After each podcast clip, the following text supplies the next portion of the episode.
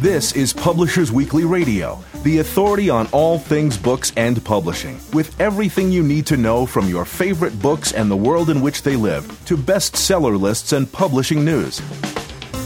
Here's the inside story on your favorite story. Publishers Weekly Radio, with your hosts, Rose Fox and Mark Rotella. Hello and welcome to Publishers Weekly Radio on the web at publishersweekly.com slash pwradio and streaming free on iHeartRadio, iTunes, and audiobookradio.net. I'm Mark Rotella, Senior Editor at Publishers Weekly. And I'm Rose Fox. I'm a Senior Reviews Editor at Publishers Weekly. We're bringing you the very best of book talk directly from PW's offices in New York City, the heart of the book publishing world.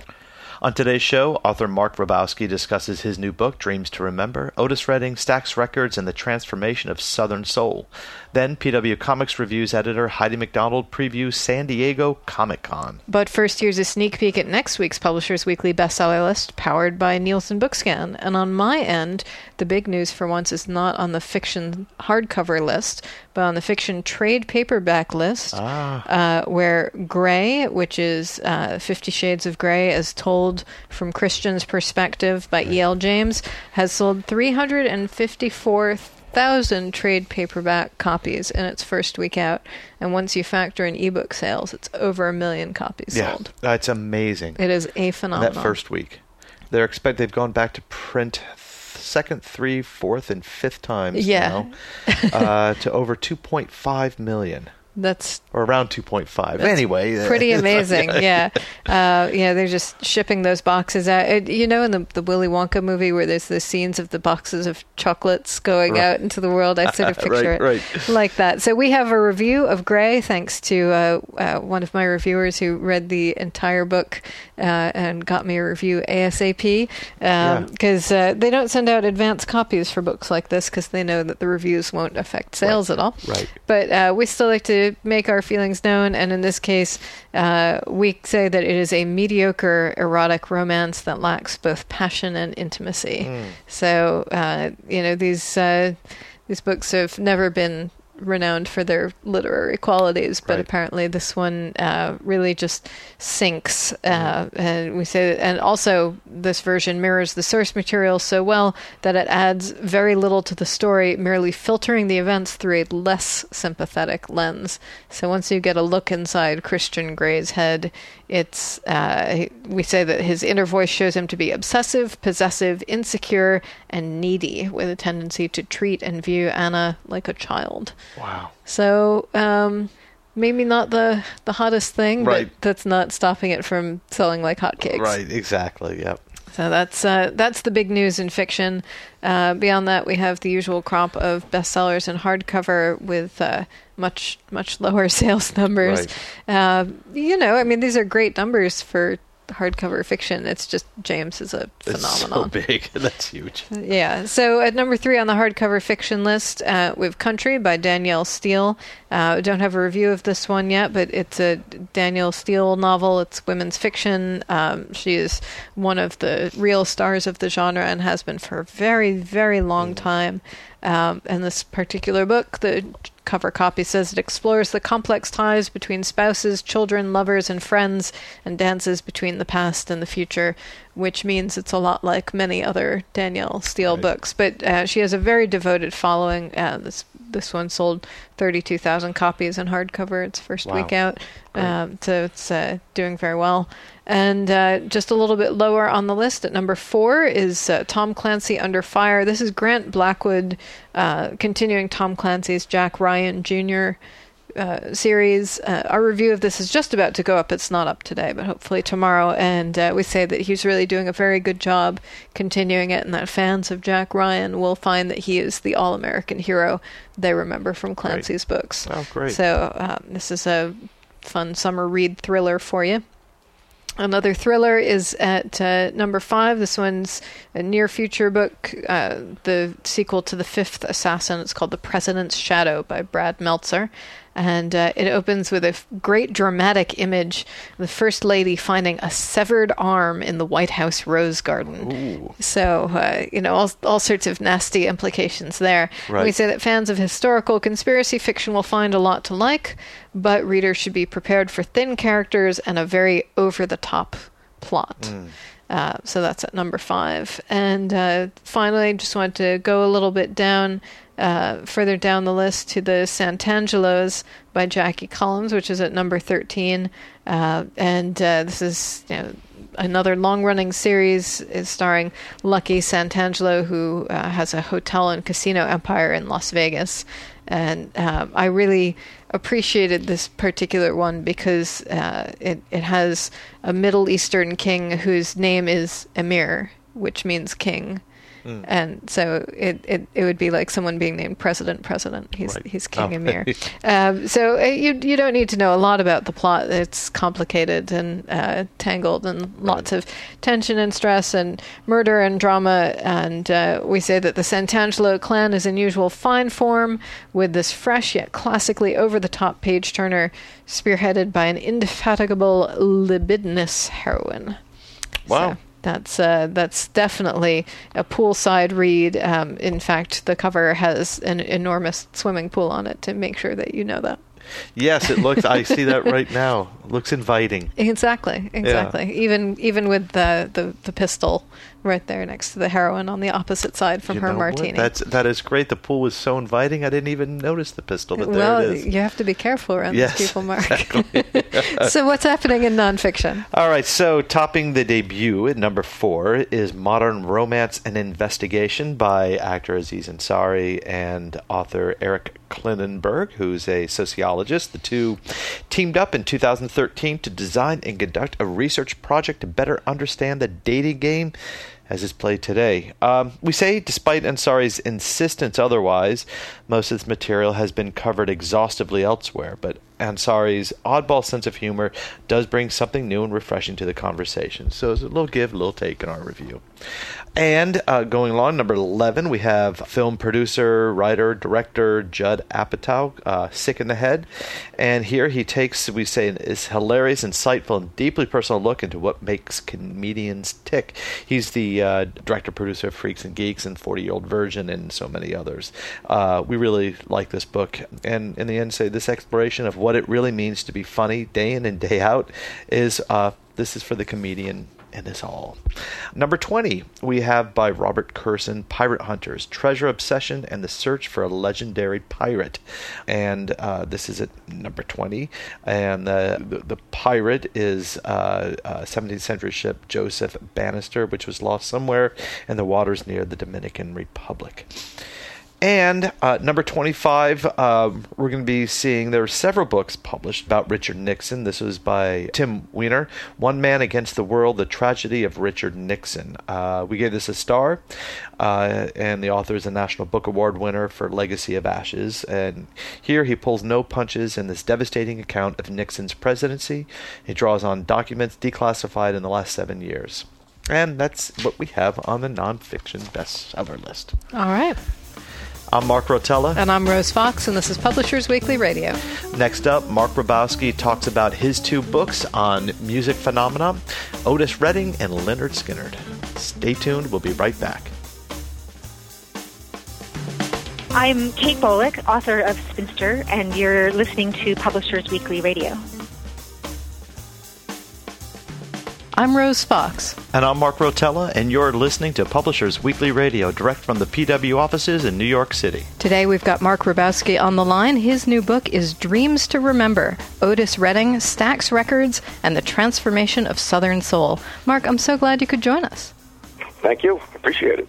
So, your newest book, just out, uh, as I said, is about Otis Redding, but you've also just published Whiskey Bottles and Brand New Cars The Fast Life and Sudden Death of Lynyrd Skynyrd. These genres seem very different. What, what are the connections between the two? You know, they do seem completely polar opposite, but they're actually not. One one is actually a, sequ- a sequel to the other. The Skynyrd is a sequel in a way because they're the same character, same characters in the cast, basically. You know, the- this is this is uh, in the '60s when Southern Soul was ascendant, and then after Otis's death, unfortunate death in in the, in the plane crash in 1967, uh, the entire structure of Southern Soul seemed to fall apart, and Stax Records almost fell apart. And what happened was these studios that were that had made that sound so vibrant, so resonant, were sitting there, and the next time they were used was when there was another another movement on the ascendance, which was Southern rock, or redneck rock, or whatever you want to call it, led by led in the end by Lynyrd Skynyrd. They used the same studios. That's when Muscle Shoals was used for rock and roll rather than soul, and uh, in fact, the same people, the same management people from from Otis Redding, were the ones who who guided the career of Lynyrd Skynyrd. Phil Walden and his brother Alan Walden, and you know they were they were the uh, sort of the titans of of Southern soul, and they turned on a dime and became the titans of Southern rock. It was an amazing transformation, and what he, makes it even more ironic and amazing is that the story ends basically the same way for for for each character in a tragedy. So it's it's it's a it's a it's an unbelievable story. It's atavistic the way it repeated itself, and I don't, I don't think there's anything like it uh, elsewhere in music history. Yeah, it's true. I mean, they both had uh, you know the, the, the members of uh, Lynyrd Skynyrd, or at least uh, uh, Ronnie Van Zant, and Otis Redding, had short, brightly burning careers that led tragically. And let's let's start first with with the most recent book, and and therefore like the beginning of Stax with Otis Redding and Stax Records. So let's talk about the, the Stax label how was it founded, and what uh, was Otis Redding? Uh, how did he come into the studios? Yeah, I mean, it, it was founded in, in the, the, the with the least fanfare imaginable. It was a uh, out of uh, Memphis, uh, which was known, obviously stamped by Nashville and and and the, that country music, that glittery country music scene, and. uh it, it was at the very bottom of the rung of recording. It was founded by Jim Stewart, who was a part-time fiddler and full-time uh, bank employee, and his sister Estelle Axton, thus the S-T-A-X. And they they just started it on a shoestring in a, in a storefront in Memphis, and they started out very slowly and started started to gather a little steam. They had some hits with with Rufus Thomas and his daughter Carla Thomas, Gee Whiz, that was a number one hit. And then Booker T and the MGs came along with Green Onions in 1962. So things were starting to gel, but it was still the very, very bottom rung of the recording industry. Absolutely no competition for Motown.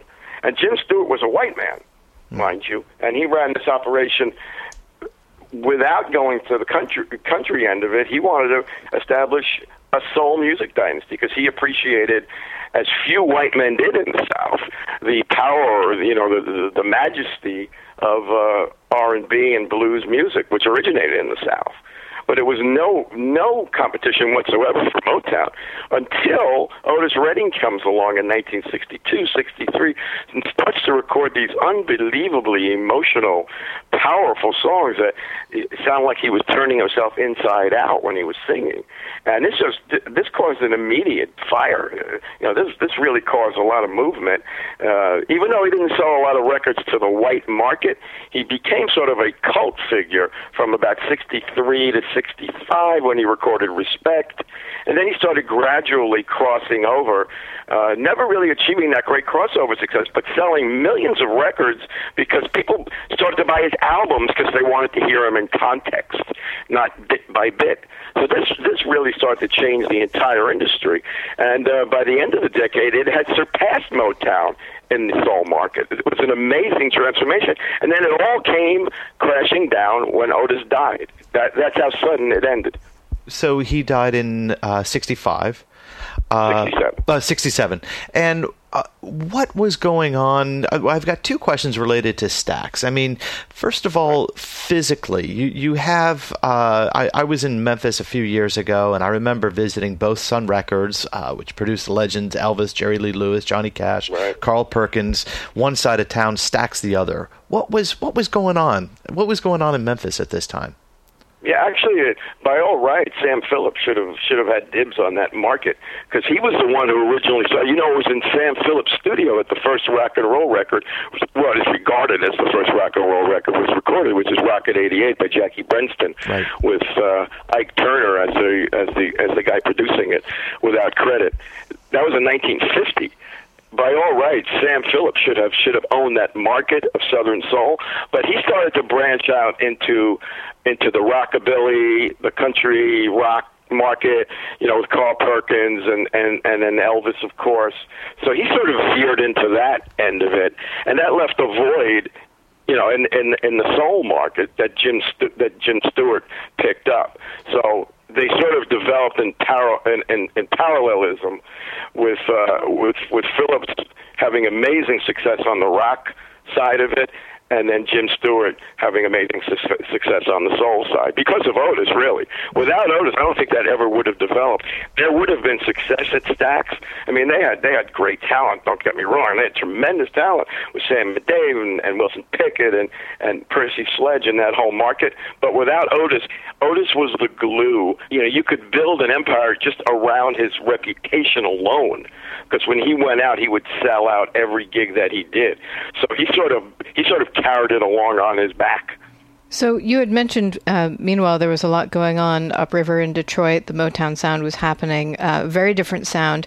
What was the the connection or the tension between Detroit and Memphis soul and R and B? Uh, I would call it a healthy friendly rivalry.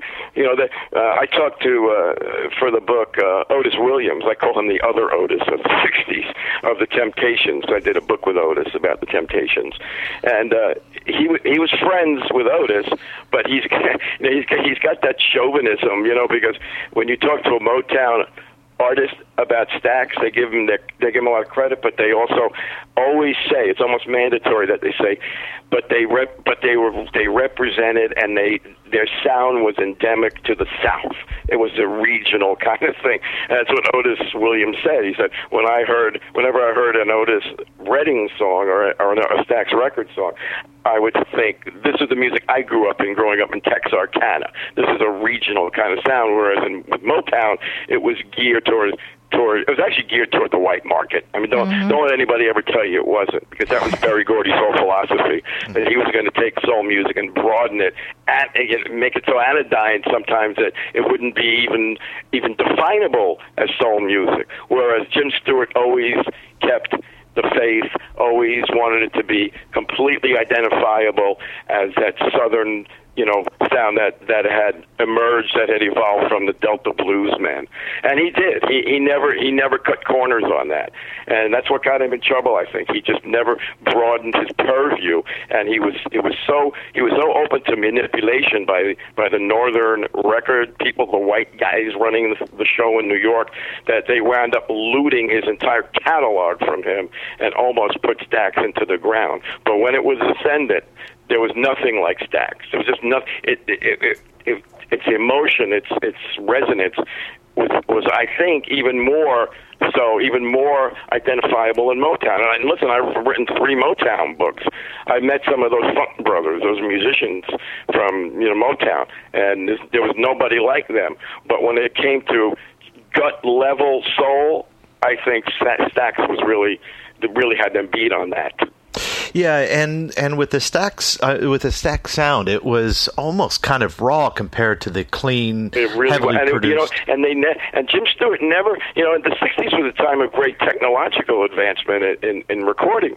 The, you know, all these these studios, even Berry Gordy's studio and Motown started with you know a, a two-track machine, and it was very crude, but but very quickly Motown adapted, and they became technologically very very advanced with with eight-track machines, 16 machines. Jim Stewart always kept it like four four tracks, and he never recorded piecemeal.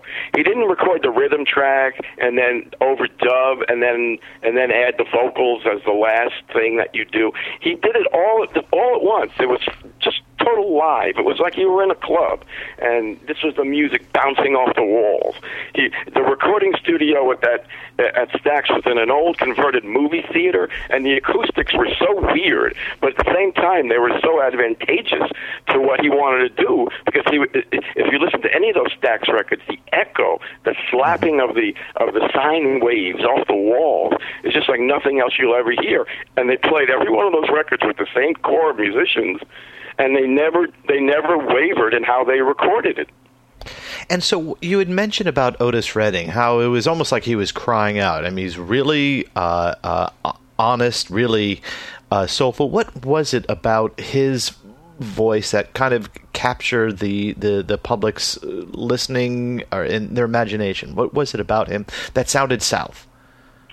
It was just the sound of an open wound and a beating heart. I mean, there was nothing phony about it there are a lot of soul artists who sound like Otis. Uh, Solomon Burke sounds like a lot like Otis. Eddie Floyd sounded like Otis sometimes.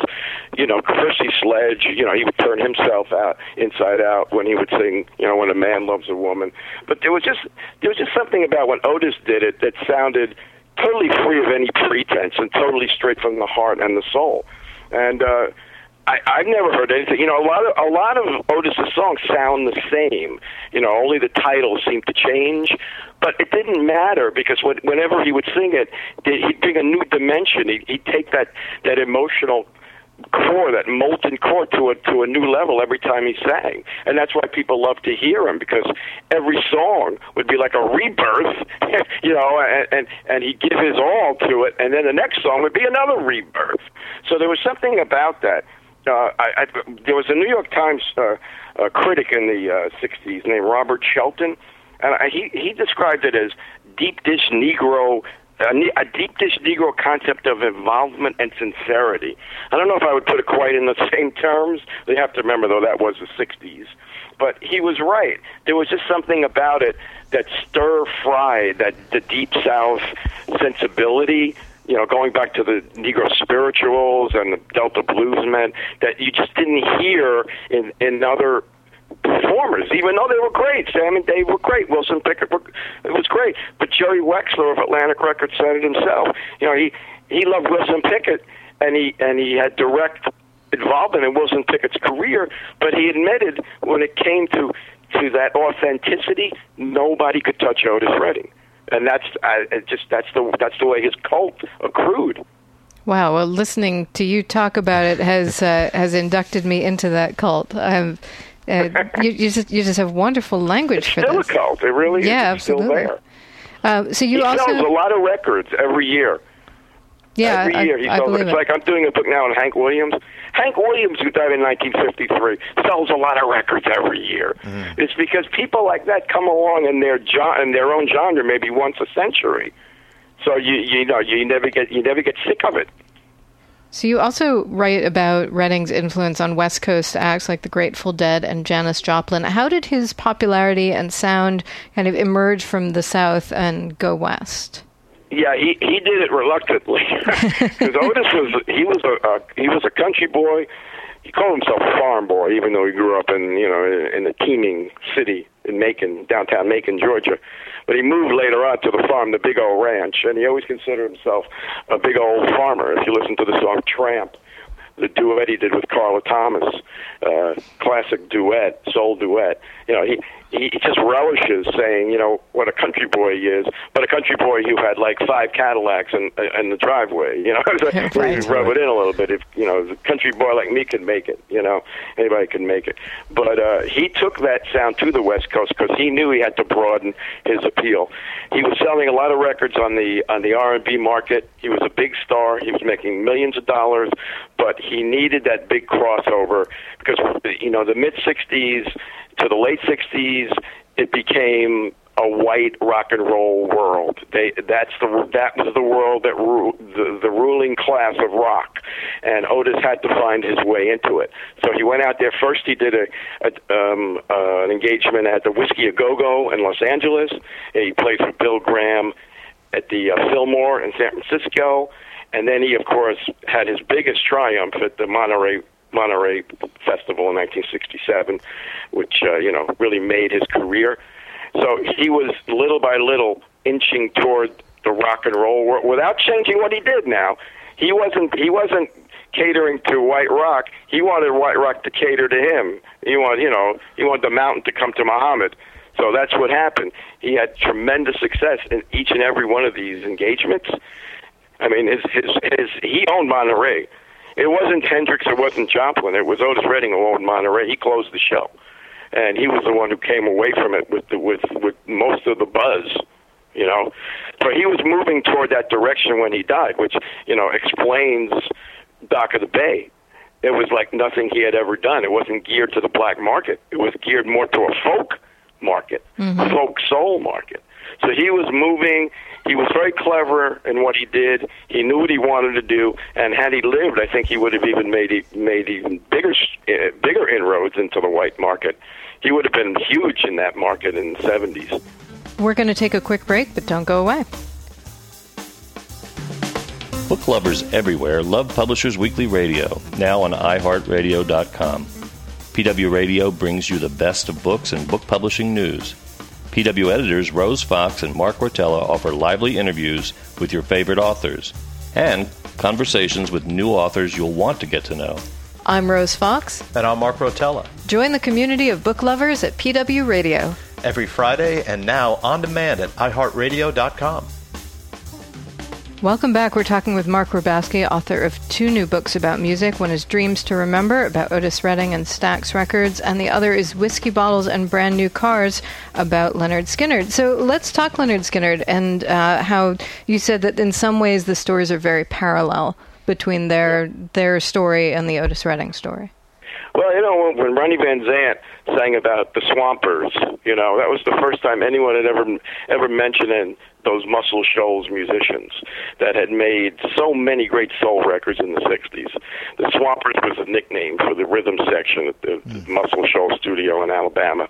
Little, these little backwoods studios where so much music history was made. So they understood they understood. They may have been rednecks. I mean, you know, they they certainly didn't have the musical pedigree of an Otis Redding. They didn't have the musical education of, of Janis Joplin or Jerry Garcia, but they knew Ronnie Van Zant, who who really was Lynyrd Skynyrd. They, the, you, he could have he could have played with Five Strangers and had just the same success, I think, because it was all it was all his doing. He was he was the spiritual, intellectual, the voice, everything about Skynyrd, and he understood black music. He understood how black music really was the root form of country music and rock and roll at the same time. Something that you know it was not being given credit for at the time. It's only in later years, like in in in retrospect, in the '60s, '70s, '80s, '90s, that that those great Delta bluesmen have been given their due. Nobody knew who Robert Johnson was mm. until the 70s and 80s. You know, nobody. Muddy Waters wasn't known until he started appearing with the Rolling Stones. You know. Mm. So uh, these were the these were the movers, the great the great pioneers that made Southern music come alive, and and Van Zant knew that. And there's a lot of soul in in, in Skynyrd's music. There, there really is. There's a lot of there's a lot of R and B in there, and this is what he wanted to do. And again, here's that parallelism. When he died in that plane crash in 1977, he was about to go into the into a new direction, into a more soulful direction. So it, it, it's it, that that compounds the tragedy, mm-hmm. right? Because we never got to see what Otis Redding and Ronnie Van Zant would be like when they hit their thirties that's that that to me is, is, really is what compounded the tragedy. Yeah, you're right. There was that Monterey, and Otis died in 70, uh, 67, uh, and then after, shortly after the uh, the uh, uh, popular Lynyrd Skynyrd concert in Oakland in 77, Ronnie Van Zant died. Um, and th- so I just want to go back to Lynyrd Skynyrd. so the groups from Florida, along with the Allman Brothers, who they went to the same high right. school, Robert E. Lee High School. Uh, there was also 38 Special, which was an offshoot of uh, uh, Johnny Van Zant, and then Molly Hatchet, right. and then from my hometown, Tampa, the Outlaws.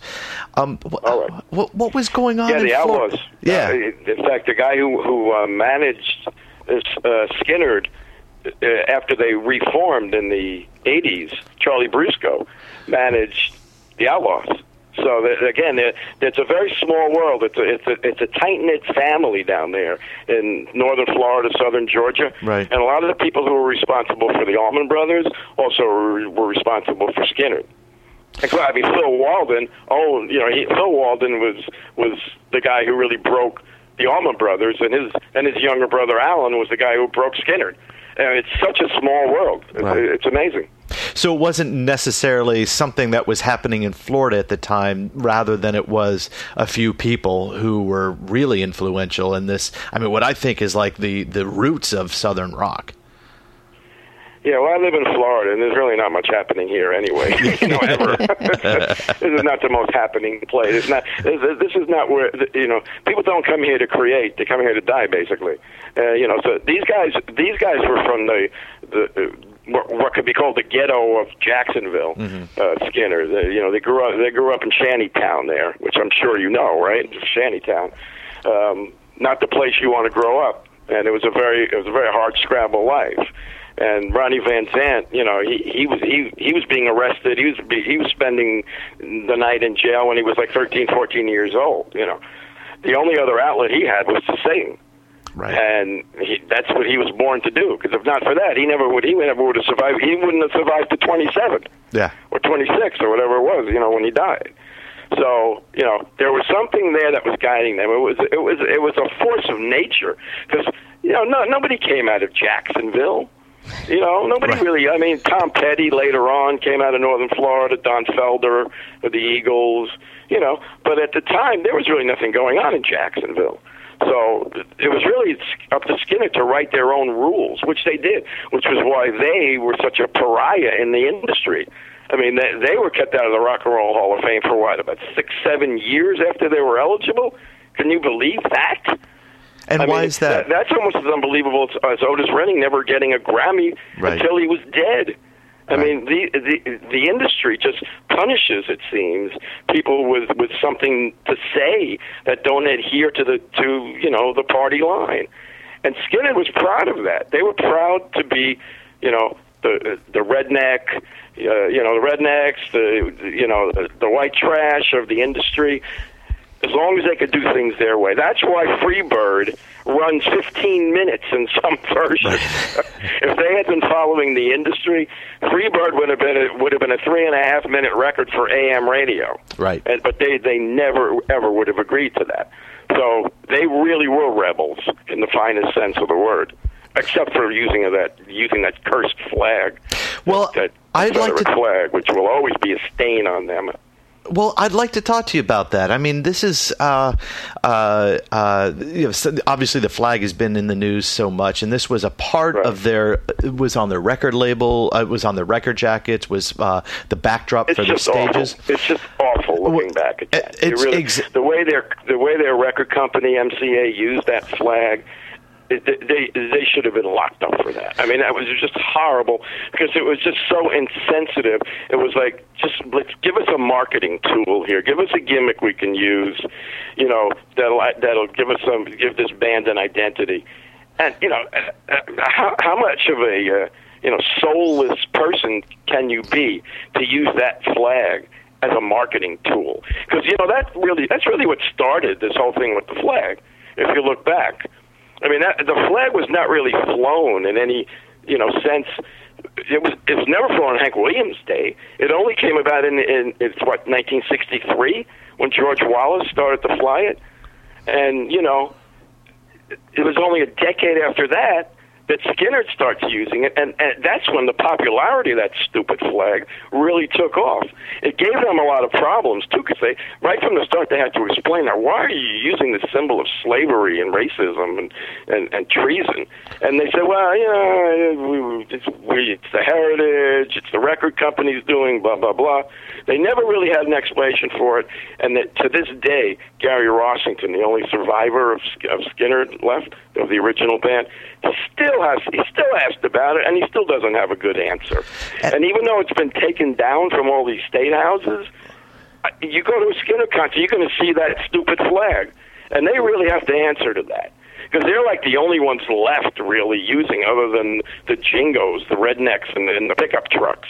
You know, they're on a higher level, yet they have no qualm using that flag, and I think they still have to answer for that. And how how does that jibe with Van Zant being, as you said, willing to acknowledge the the bluesmen, the the black musicians who were really uh, at the root of the music they were playing? I mean, there's such a conflict there. Yeah, because he was also a very he was also a very canny businessman. He knew that this was this was their whole thing, being the Southern rebels, the redneck rebels, you know, the the updated hillbillies, you know. So it, it was a good marketing tool. I'm not saying it wasn't. It was an excellent marketing tool. It, it, it's it's like an it's synonymous with the band. But if you read the book, you'll see that that Van Zant had a hard time justifying it too, and he would, he would say, "Well, you know, it's a, it's the record company that did it. It's we're embarrassed by it." Yet in the next the next breath, he's wearing a Confederate uniform on stage, and he's going to the Alabama State House to accept a commission in the Alabama State Militia from Wow. George Wallace. And you know, I, I I talk to people, and they're in the book who say that he actually admired Wallace, and you could you could hear that in in Sweet Home Alabama when he talks about the governor. You know, mm-hmm. the governor's true. You know, it's that's why Sweet Home Alabama is. You know, it's it's not it's the state motto of Alabama, and the song was one that paid tribute to George Wallace.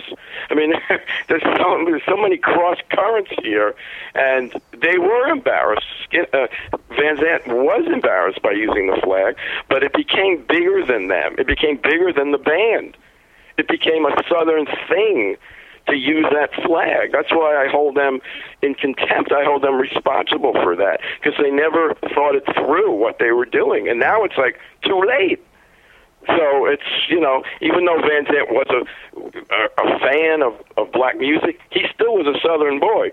He still would use language. He would use the N word. He would use the colored folks, the colored people, you know, because that's how he was conditioned when he was growing up as a Southern boy. So it's a very complicated thing, and uh, you can't ex- you can't even you can't even explain it sufficiently. You can't say he was this or he was that because the truth falls somewhere in between. You know, like when Neil when Neil Young attacked the South, and he was very fr- Van Zant was very friendly with Neil Young, and he respected Neil Young. He had to answer him with "Sweet Home Alabama," you know. Well, I heard Mr. Young sing about her, you know, and he, you know, it was very, it was, it, was very sizzling the way he did that.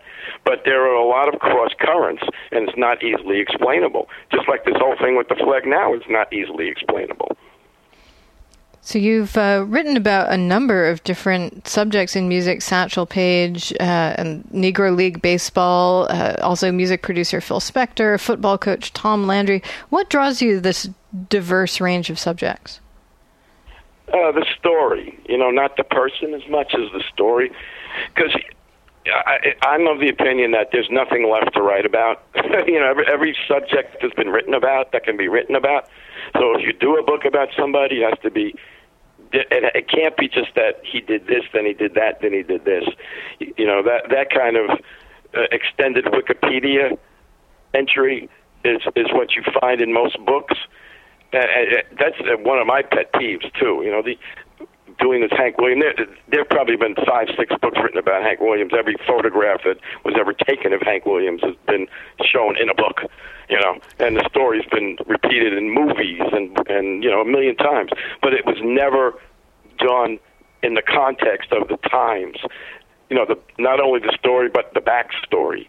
You know, culturally, politically, socially, the conditions that gave rise to these people.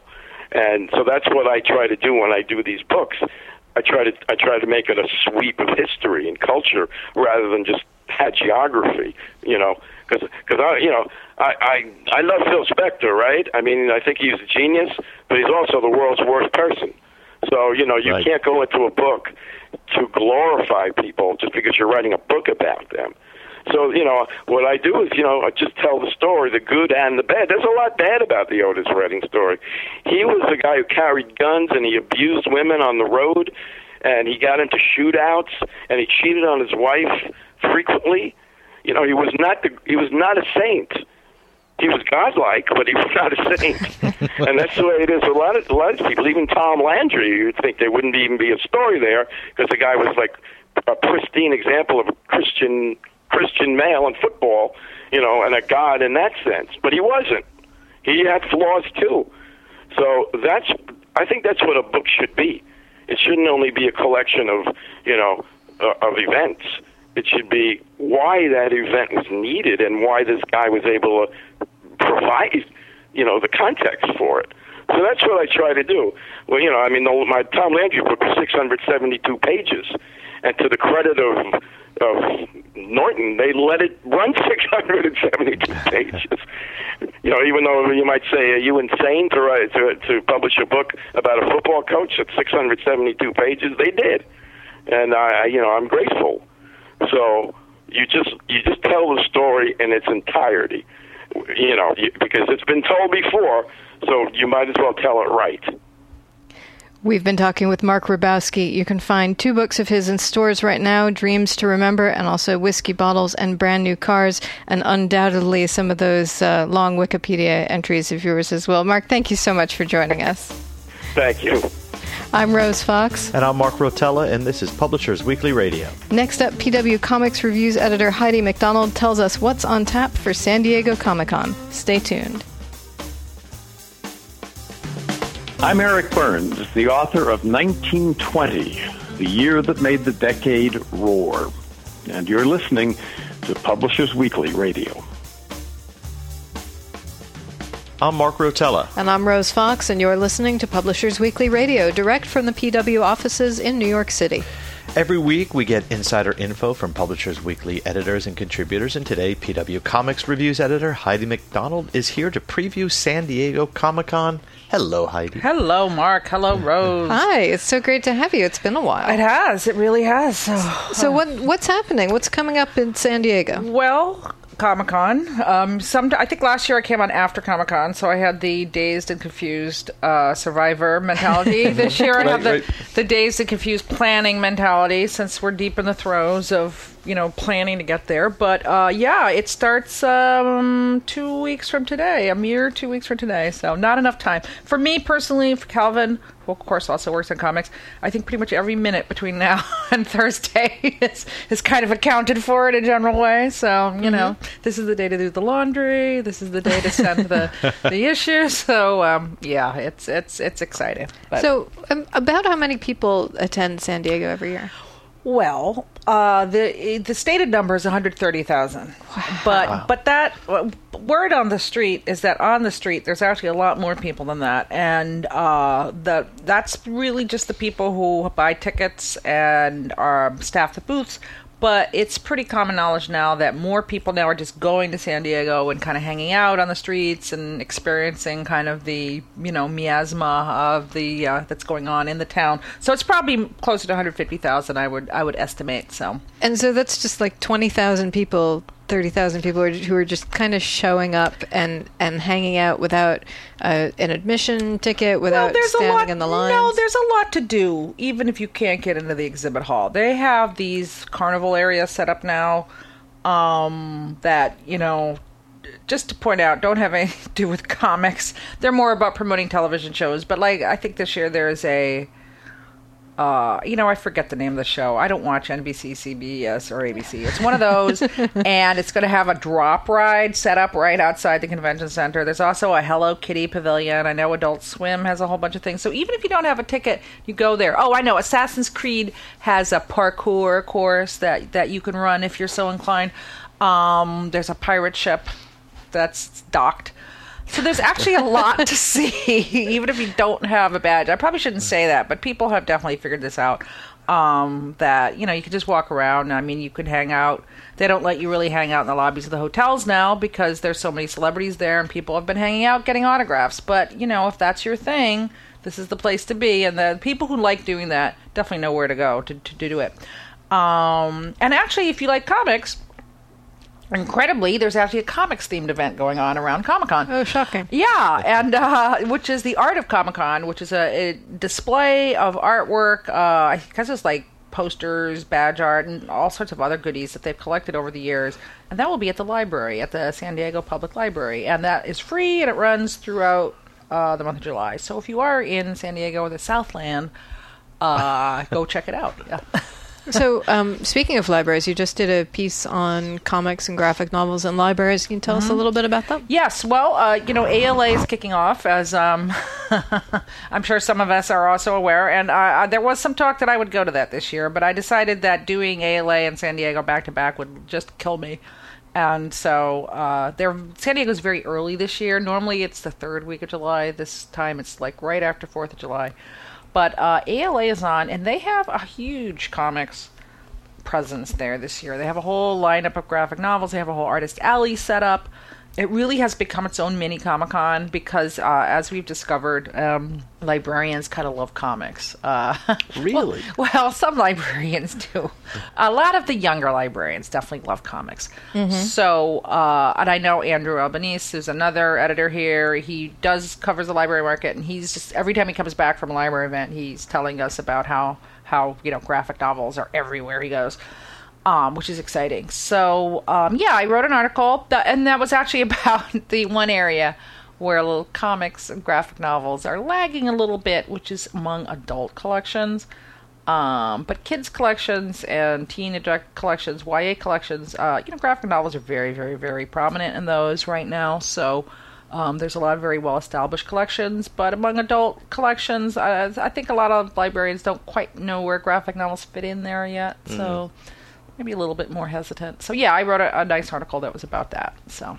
Interesting. Well, it's too bad you won't be able to go to ALA. Andrew did just give us a preview of it, and uh, it sounds like it'll be exciting. Yes. But that, that also is a lot of West Coast It- travel. it is, it is. But you know, I love hanging out with librarians. Um, in May, I went to TCAF, the Toronto Comic Arts Festival, and they have a one-day library festival or library conference, excuse me, attached to that. Uh, It's an indie comics festival where they um, smell smell they smell graphic novels too because when they come from the printer they smell so nice but uh, as you can tell uh, i am totally brain dead right now but anyway they sell graphic novels and they have this librarians conference uh, that's one day, and uh, I I love it. I mean, I cover it for PW. I write articles, but um, I I only started to get into the whole library connection a few years ago, and I've made so many wonderful friends there. Librarians are so smart and fun and funny and love books and you know they're such staunch defenders as well i did not realize that you know when books are challenged that librarians have this real you know protocol to go through that's that's really you know on the side of the book mm-hmm. So um so i've really enjoyed uh making those connections so um yeah it's it's all good So, and continuing on the theme of libraries, what is this? Uh, wh- where is the the uh, the event for Comic Con San Diego? This this uh, retrospective or this uh, art exhibit? It's going to be in which library? Well, it's going to be at the San Diego Public Library, which is apparently a newish building that is up near. Uh, it's in downtown San Diego. It's very easily accessible from the convention center. Um, just a short walk, as is everything in downtown San Diego. Uh, but I haven't been inside, but it's a beautiful facility from the outside. And um, they also have a whole day, they have two full days of programming there that is about graphic novels and libraries. Now, you must have a badge to get in. So, for all you looky loos who are just there to get, like, you know, Gwyneth Paltrow's autograph, you won't be able to get in uh, without a badge. So, those popular badges. But uh, yeah, they're, they're, you know, if you're into comics and graphic novels and libraries and uh, education and all these kind of um, forward looking uses of comics, I guess Right. I'd call them. Uh, there's going to be a lot of really excellent, excellent programming going on. So you just mentioned Gwyneth Paltrow. What what is her uh, role? I just guessed that. I I don't even know if she's going to be there, you know. But they are having, uh, you know, I would say that Ben Affleck will be there. Uh, maybe Han Solo will be there. Uh, the two biggest panels at Comic Con are the Star Wars panel and the DC Comics movie panel. So they're going to have Wow. for Star, yeah, for Star Wars. I mean, who knows? I, I'm, I'm guessing they're going to have the cast there, and they might have the old cast, the new cast. That would be kind of exciting. So, I mean, I don't think Harrison Ford likes doing these kind of events at all. So, uh, but Carrie Fisher loves doing them. So, Yeah, you know, right. she might be there. That would be cool. And uh, along with the new, the new cast. Uh, but for DC, this is kind of a huge, huge uh, coming out party for them because they've really been lagging with Marvel in their movie department. So they have a whole big slate of movies coming out. They're going to have Batman versus Superman with Ben Affleck and Henry Cavill, and introduce Wonder Woman, played by Gal Gadot. So everybody's expecting her to be there, and Suicide Squad with uh, Harley Quinn and the Joker and all these characters that most uh, regular movie-going people have never heard of, but comic book fans really love. Right.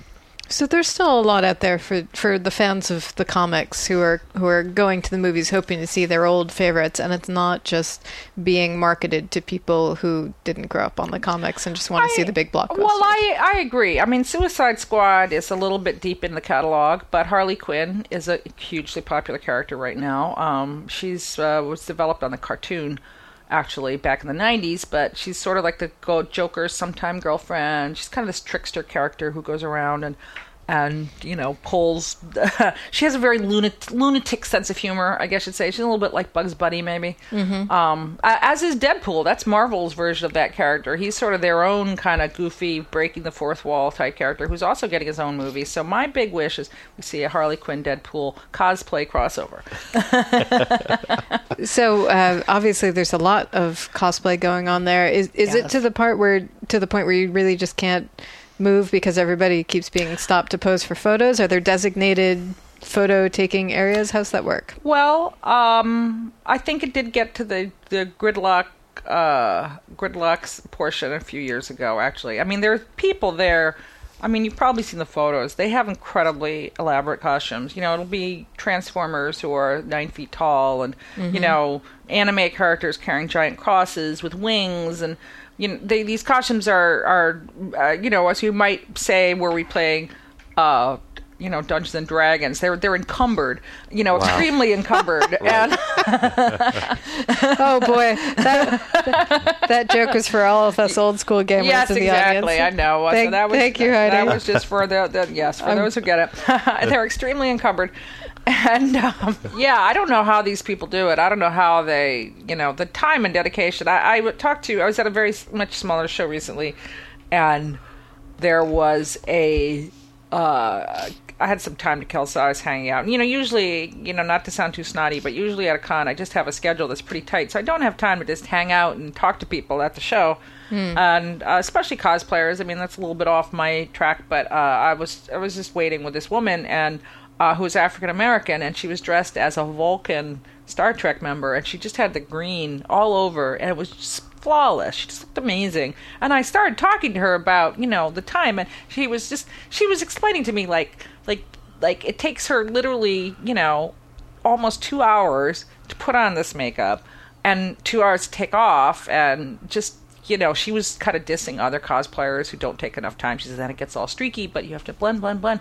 And I'm like, you know, these people are so dedicated and they're Yeah. so creative and they look so amazing. And, you know, I there is a little bit of kind of um, you know snottiness about cosplayers just in terms of you know like you, you you're kind of joking about blocking the aisle but you know taking up room and all that sort of stuff but i mean so many of these people are so dedicated and passionate about it and um, you know the more i learn about it the more impressed i am to be honest so And, and so, what is their role there? Is it a fan's role, or is it that's interesting cosplayers? I don't know. That's an interesting question because you know it's very hard to get into Comic Con now. Like literally, to get a ticket is sort of a lottery. Like you, the tickets sold out in an hour. The website was flooded. Uh, you know, we're still talking probably about hmm,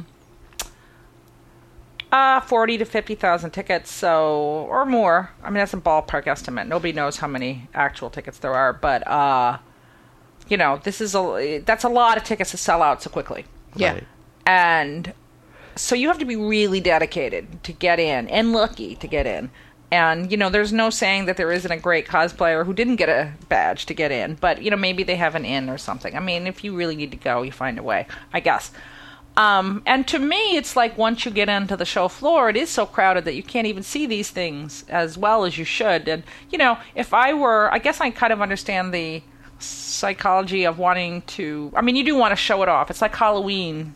Sure. And And you know, if you're that person who's spending two hours putting on your makeup, then you want people to see yes, it. yes, yes, exactly. So I think it really is just a matter of dressing up and marching around. You know, I mean, it's just it's just becoming part of this thing. It is very participatory, um, and I think we've talked about that. I know I've been on here before, and I've talked Right. a little bit about that. And uh, I think it is kind of just this idea that, um, you know, not everyone can play in the Super Bowl. You know, not everyone gets nominated for an Oscar, but you can go to Comic Con and you can be part of this the show. You can be part of this really huge event Right. And and I, I think that's a little bit of, of what it's become. I think it's become this kind of like you know I'm the king of the cosplay or the queen of the cosplay Right. at this point. So and it just becomes its own thing. It's a lot of fun. I, I remember one year I was hanging out with a friend and we went out back just to get some air. And as we went in, there was like Peter Mayhew, who plays Chewbacca, was walking by, and then somebody came by in a Chewbacca costume, and and you know it was just really funny. Yep. well, it sounds like a great time. Do you have any tips for uh, first time attendees? Because it sounds like it must be so overwhelming the first time you go. Uh, yeah, I think I guess I mean I think it might also just be kind of fun. I think there's a lot of YOLO and FOMO at uh, at Comic Con, you know, but I think especially FOMO because there's just so much stuff going on so that you're always like, oh no, I missed this, and you just can't do it all. So uh, I I always say either well, there's three three different philosophies about the best way to do Comic Con. The first one is to just make no plans at all, just go with the flow and just you know let it happen. Um, and which is sort of my druthers, but you know I don't get to do that. Uh, the second one is to plan every minute, you know, down to the second, uh, every activity, you know, make a brutal schedule. Uh, which I don't know. To me, also, I I think if you really are dedicated and and you know people wait in line for overnight to get into these panels. I mean, it's hugely time consuming just to do one thing sometimes. So I guess the the third option is to plan for one thing each day that you must do and kind of plan the day around that one thing. Right. And uh, I think the middle ground's probably the most sensible because you know people go into like this Star Wars panel. People are already talking about it online. Like if you could line up now, uh, you people would be. It's in two weeks. Uh, two weeks from uh, well, the, tomorrow, I guess, as we're recording this, and uh, I, I guarantee people would be camped out now if they could. And uh, like they're talking about it, and what they're probably going to do is camp out. Um, I think they don't allow people to camp out more than 24 hours in advance. So, but the people create lines to get in the line. I found out.